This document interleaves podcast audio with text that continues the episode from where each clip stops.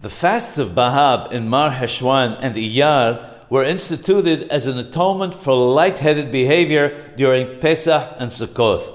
The main days of the holidays are the first and last days of the holidays and the Shabbat in the middle. For these three days, it was ordained that we should fast three days each, Monday, Thursday, and Monday, in the months of Mar Heshwan and Iyar. The fasts of Shovavim Tat were eight in number. This is so that there would be a rectification for lightheaded behavior during the eight days of Hanukkah. It would have been enough to fast every Monday and Thursday for four weeks, but since that would be strenuous for the congregation, it was fixed as once a week for eight weeks.